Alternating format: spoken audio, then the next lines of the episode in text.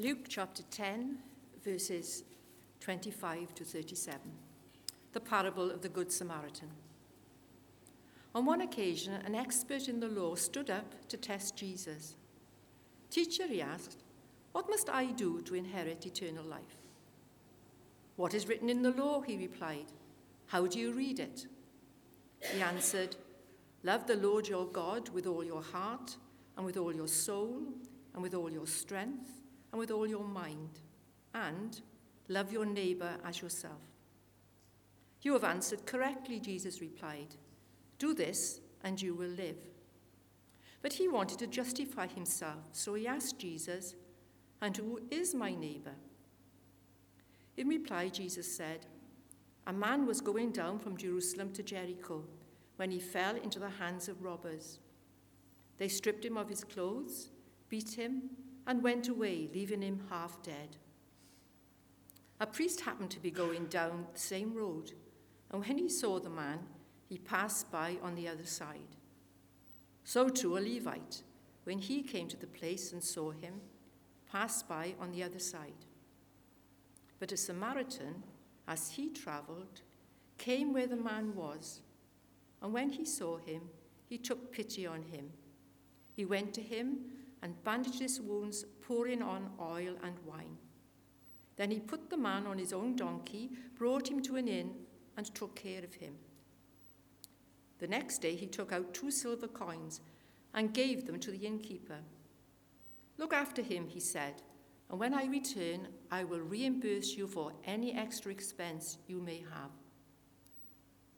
Which of these three do you think was a neighbor to the man who fell into the hands of robbers?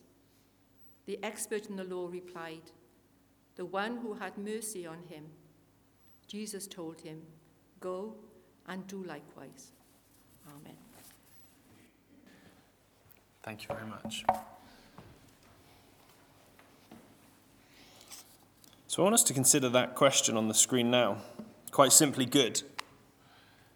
I think we all would like to imagine we're good. I think each of us probably admit we have shortfallings, but we like to consider ourselves as good people. So this morning we have this wonderful story that lays out this example of being good. But I think it asks a whole host more questions. So I want to start by just undressing um, one of the, the first issues that we get to. The question that's asked at the start Teacher, he says, this teacher, this gentleman of the law, what must I do to inherit eternal life? And later on, after Jesus' first response, he says this And who is my neighbor? I understand this part of the story probably the best because I do it. I think if we're honest with ourselves, a lot of us do it. We ask the question that we kind of know the answer to because we want to look good. This gentleman was educated. He knew what the answer was, but he asked it because he wanted the proof there. Then the second question, again, that we do. He wanted justification. He wanted to be able to contain, to understand what the boundaries were. He wanted to be able to visibly mark his own success. I think it's really important that we understand this. This wasn't one of those moments where someone's trying to catch Jesus out. This isn't someone trying to set Jesus up to fail. This is someone journeying. I think we can dismiss a lot of these situations because we're so used to people trying to make Jesus look silly that we assume the question is asked in arrogance. But here we see someone genuinely asking. Yeah, he had a bias towards the law, but he was genuinely asking Jesus, What do I do? I understand what it says. What does that look like? How do I execute that? So I want us to start from that point. I want us to dismantle maybe some of the ideas that we have of this story, the ways we've previously engaged with it, be it acting it or colouring it. And I want us to start with a clean slate. Because I want us to consider ourselves in the position of the hearer. Not people observing someone else having this conversation, but as if Jesus was speaking to us, challenging us, engaging us in this world. I want us to be personally honest as to which of those three characters, we are. I'm just going to pray. Father God, I thank you so much for these parables, God. These simplistic ways to understand what it is that you call us to. So I just pray this morning as we meet, as we just look through this story, a story that no doubt some of us have heard so many times. God, I just pray we would hear it with fresh ears, God. We would see it with fresh eyes, that God, you would speak to us personally. God, you would engage us in the mission fields that you have for us. Thank you, Father. Amen. So we begin. A man was going down from Jerusalem to Jericho. When he was attacked by robbers, they stripped him of his clothes, beat him, and went away, leaving him half dead. Risca is an edgy place, in probably the mildest way you could say edgy, because not a lot of those things happen here. There might be scuffles, there's going to be a few disturbances, but as far as I'm aware, we are fairly safe from the high end robberies that strip people and beat them and leave them on the side of the road. So, does that mean we can dismiss the whole story? It's not relevant to us. Inner cities, that's where this is important.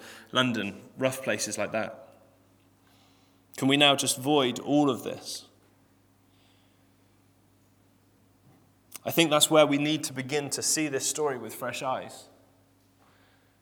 To remember that this is a parable, this is an example that Jesus sets for the people of his time. But I think it's safe to say we can see these elements. And these we do see in Risca. These we do see in our lives injustice, poverty, vulnerability, victims, the defenseless, the lonely. If we take out the man that's been robbed and replace the family down the road that are in poverty, it comes closer to home. If we look at those who are unable to defend themselves against the injustices they face, suddenly we are looking at something that is far closer to home. Each of you already, as I said those words, would have begun to see people, to know people. Maybe that was you once, and someone stepped in that void to support you.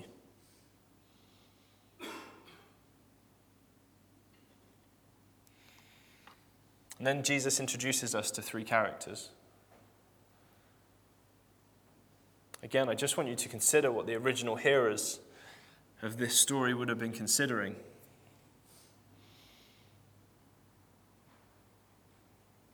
They would have had an assumption as to how this would go, how this was going to play out. They themselves would have done what we do, which is to decide where we fit into the story. For some of us, that's very comfortable. Some of us, we finish at the end and we feel good. For some of us, it's a little bit more char- um, challenging. A priest, a Levite, a Samaritan. Before any of you claim that you are Welsh, that doesn't stop this being relevant. Before we start to say, I've never been a priest, see past the story. Begin to engage in what's going on that's deeper. These characters aren't their titles, they aren't their origins. They're wonderful and painful representations of a humanity that is failing itself in so many places. A priest traveling along the road, in all likelihood, having conducted his priestly duties.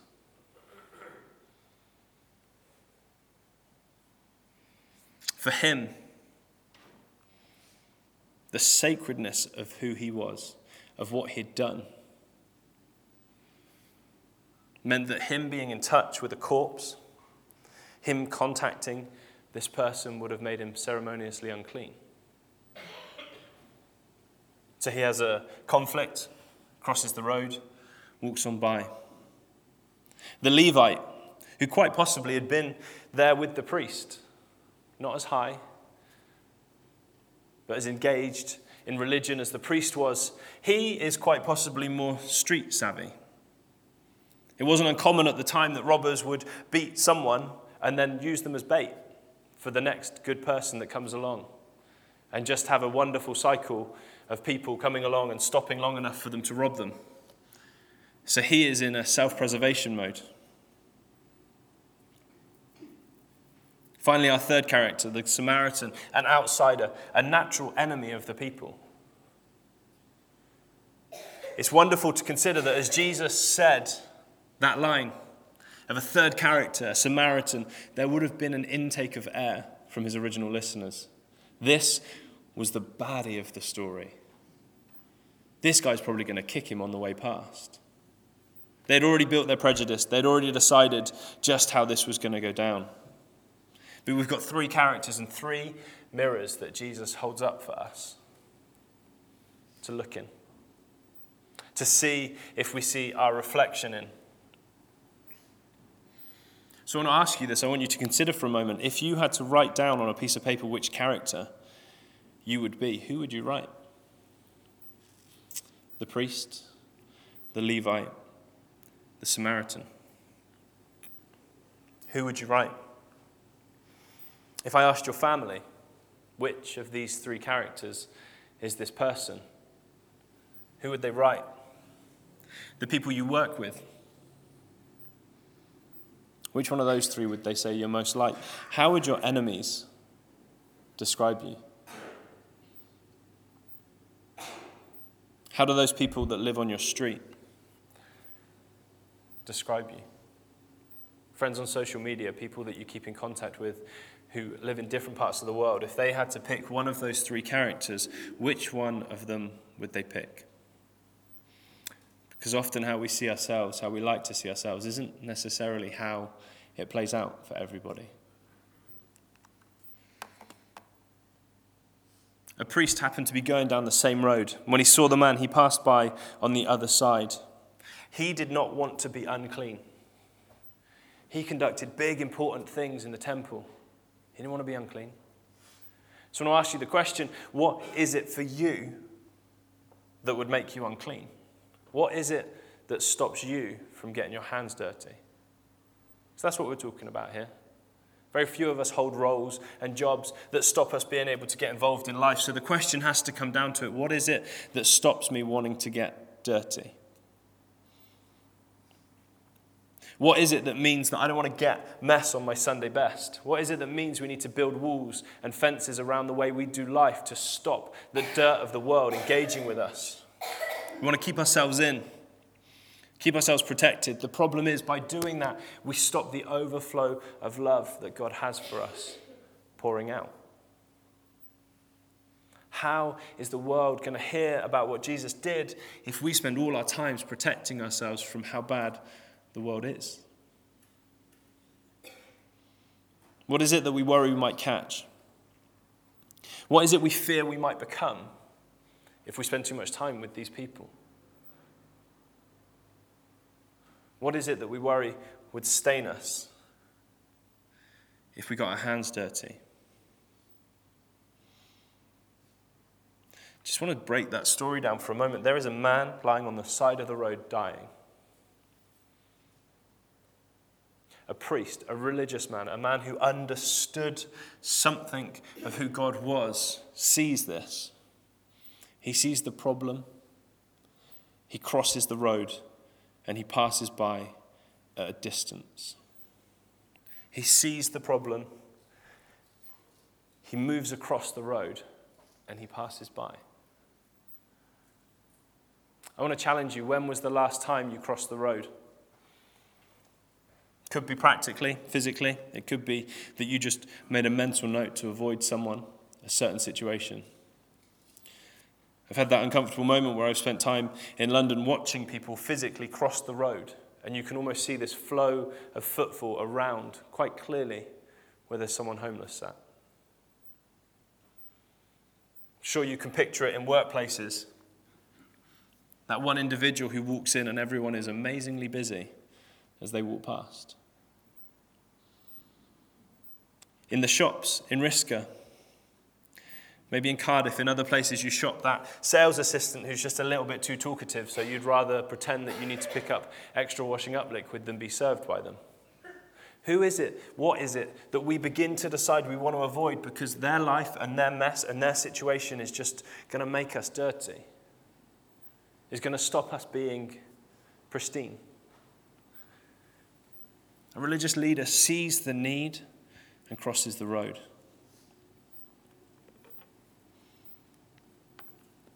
Next up, we have the Levite. So, to a Levite, when he came to that place and saw him, passed by on the other side. Maybe that first mirror doesn't reflect you. Maybe you don't have an issue necessarily with the needs of the world. Maybe you are one of those amazing people that can get your hands dirty. I know there's a huge amount of people that serve in an incredibly good way. But this mirror, this is that wonderful mirror of self protection. He's not held by his religious role.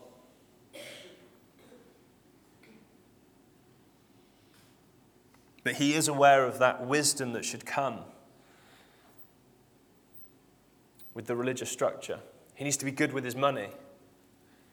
He needs to be wise with the way he uses his time. For both of those to work, he needs to be alive. So, this possible booby trap is one that he can avoid with a clean conscience. Because he doesn't want to get involved in this. This could cost him something, it could cost him his very life. He has no idea who's loitering, who's around, who might see what's happening. So he passes by, protects his own physical needs. For us, how often do we hear that line in our head or from other people in church? I don't give money to the people that ask on the side of the road because they might spend it on drugs, they might spend it on alcohol. It's not wise. I don't want to do that. The mirror of self protection. So I want to ask this question of us, and it's not a nice question to receive. How often do you give gifts to those that you love with an agenda? How often at Christmas, when you give out gifts under the tree, do they have a little footnote on them saying, you know, these are trainers, I only want you to wear them on Tuesdays? This money you can only spend on sweets from shops in Risca. We don't do it, do we? When we give to those we love, we give freely. We give out of the overflow of who we are.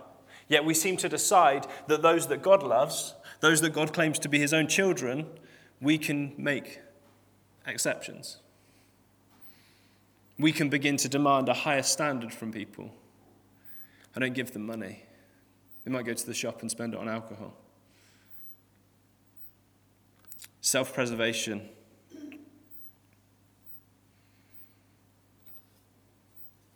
The Levite in this moment wasn't being asked to do a financial survey on this gentleman's assets. He wasn't being asked to work out the value of anything at this point. We aren't asked to work out whether it's a good investment to love or not. We aren't asked if it's a good investment to give of ourselves, to pour into things. That's not how Jesus functioned on the cross. He didn't sit there or hang there, working out each of us' worth and deciding if it was an investment worth making. It was freely given. Freely given. So, how many of us make the excuse? Don't know what they're going to use the money for. Far safer not to get involved.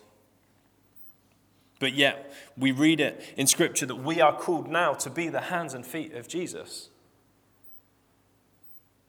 And suddenly we've decided that we have a better judgment of how those hands and feet should respond to the needs of the world. Jesus, when he saw a need, didn't simply throw coins at it. He got down on eye level and he engaged with the person. He spoke into their lives and into their being.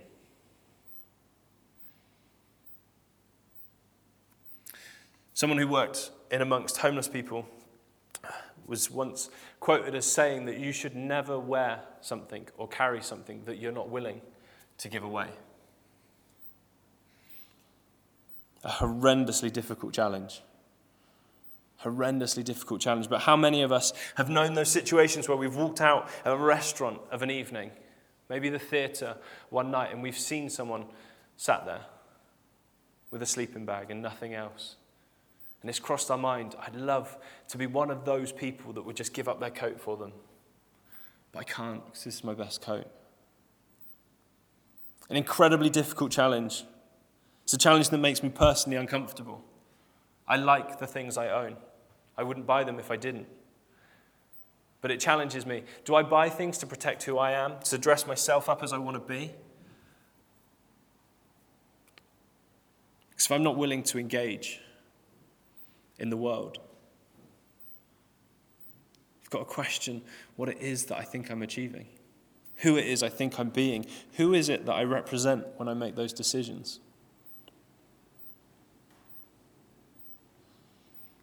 But even worse than the religious leader and the priest and the Levite not giving anything is that they don't seem to care. There's a numbness to them that allows them to disengage humanity. And I believe this is the root of the problem that mankind faces, faces right now. When he saw the man, he passed by on the other side. The Levite passed by on the other side. It's not that we don't help enough. My worry is that sometimes we don't even see it. We've become so numb to the needs of humanity, we don't even see it. We walk by without making eye contact. We walk by without even letting the person simply know they have value. The world in places is falling apart. We see it on the news. But I promise you, it is not bombs, it's not armies, it's not dictators, it's not fighting that is killing this mankind, this humanity. It's each individual who forgets the value of another. That's where it's going wrong. That's where the problem starts.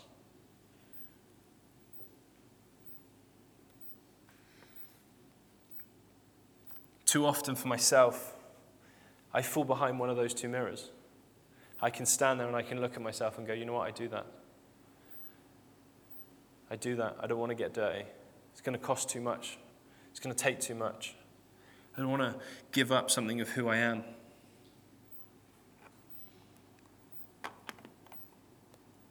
So praise God that Jesus doesn't stop there. Because as challenging as this has been, as difficult as it might have been for you to hear, Jesus is well aware of the struggles that we face. So the story was always designed to give us an out. The story was always designed for us not to stop today and just give up because it's too hard. Instead, we can take huge encouragement from this next example. Too often I fall behind the first two mirrors, but I want my life to reflect the life of the Samaritan. As he traveled, he came to where the man was, and when he saw him, he took pity on him. He went to him, he bandaged his wounds, pouring on oil and wine. When you ask people in my life which one of those three characters I represent, I want them to answer the Samaritan. I don't want them to go, ah, oh, he's very religious. He's very good at that. I don't want them to say that I'm very well kept. I preserve myself incredibly well. I never embarrass myself. I want them to say, you know what, when I needed someone, he was there. When we were out together and there was need, he responded. Because in that action, in those moments, they are not seeing me. As I said, I fall behind the front two mirrors, the first two mirrors too often. What they're seeing is Jesus at work in me. What they're seeing is a gateway, an opportunity for themselves to meet with Jesus through the way that we live out our lives.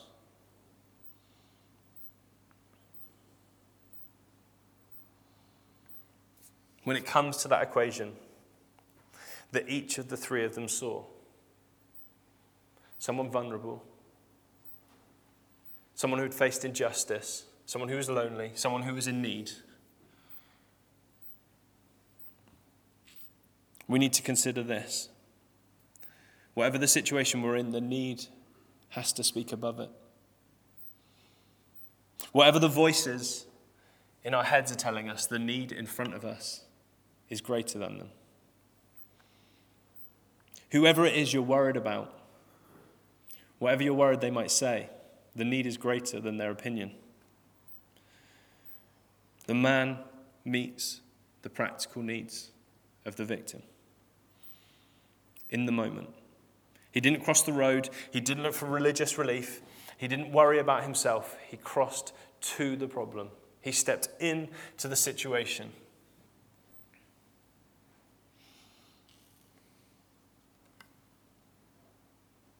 And then this.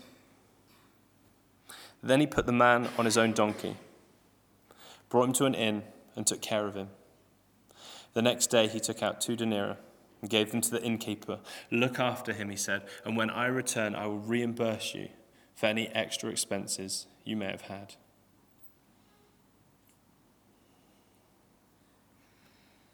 Not only do we have a picture of someone helping, not only do we have an example of how we can practically be called to be engaged in our community, we get a small glimpse at the elaborate and abundant love of God that says, I will help you in your situation and I will go beyond. I will see the needs you have right now and I will step in and be a part of it, but I am setting you up to keep going. The man could well have tended to him, checked that he was breathing, and abandoned him. But instead, he shows the abundant, elaborate love of our God and just pours out and pours into this person. He goes the extra mile, he does that bit more, he goes above and beyond. Three people, three responses, three mirrors for us to look at ourselves this morning. Three ways for us to consider the needs of the world around us. I want to say it. I love the way this church embraces people. I've said it before. I'm incredibly proud to know that I'll be able to say it again and again.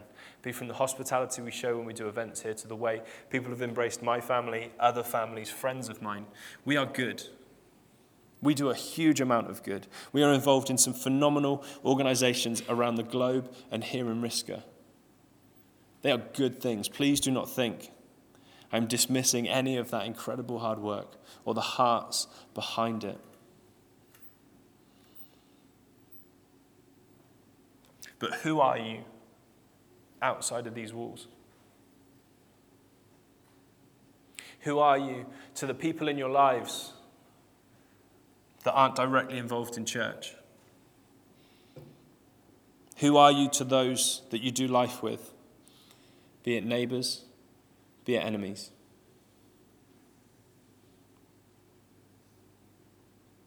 And who is my neighbor? In reply, Jesus said, and then comes one of the greatest challenges we face. Because I believe in that story, what we see is Jesus sitting before us saying, Tim, there is need on your doorstep. Who are you going to be? Who are you going to be? It's going to cost you. I said this last week. I believe this church will be full. I genuinely do. I have the privilege of spending time in the college. There is a hunger for spirituality in a younger generation. And it will go one way or the other. We have a choice, we have an opportunity to be a part of that conversation with them. But it's going to cost us time. It's going to mean that awkward conversation with that person at the bus stop while they're waiting. It's going to mean stepping up and saying to the person in front of the queue, you know what, I'll get that because you've not got your wallet with you. It's going to mean sitting and listening to the person who goes on and on and on about all the stuff in their life so that the moment of clarity and truth that comes from them, you are ready to hear and to respond to.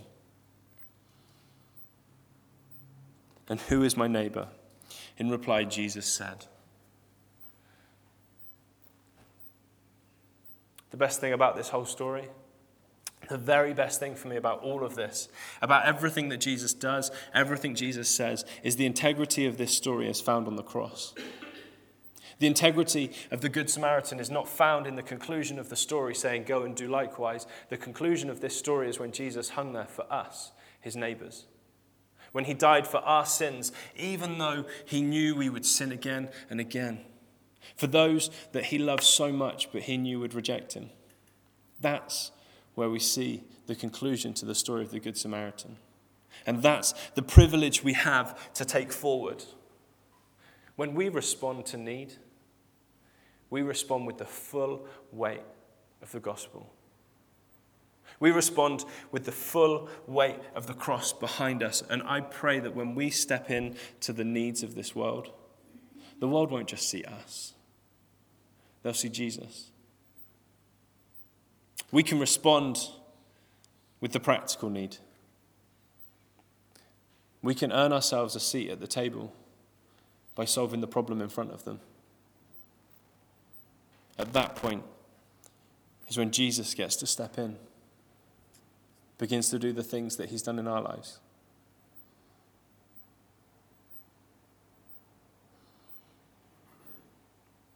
It's a huge challenge for us to change this world with love. A huge challenge. Jesus knew that. A priest, a Levite, a Samaritan. This morning, I want you to ask that question Who am I? If I'm honest with myself, who am I? If I look at the people in my life, who would they say I am? And then I want to release you with the knowledge that this question is followed by who do you want to be? Who do you want to be?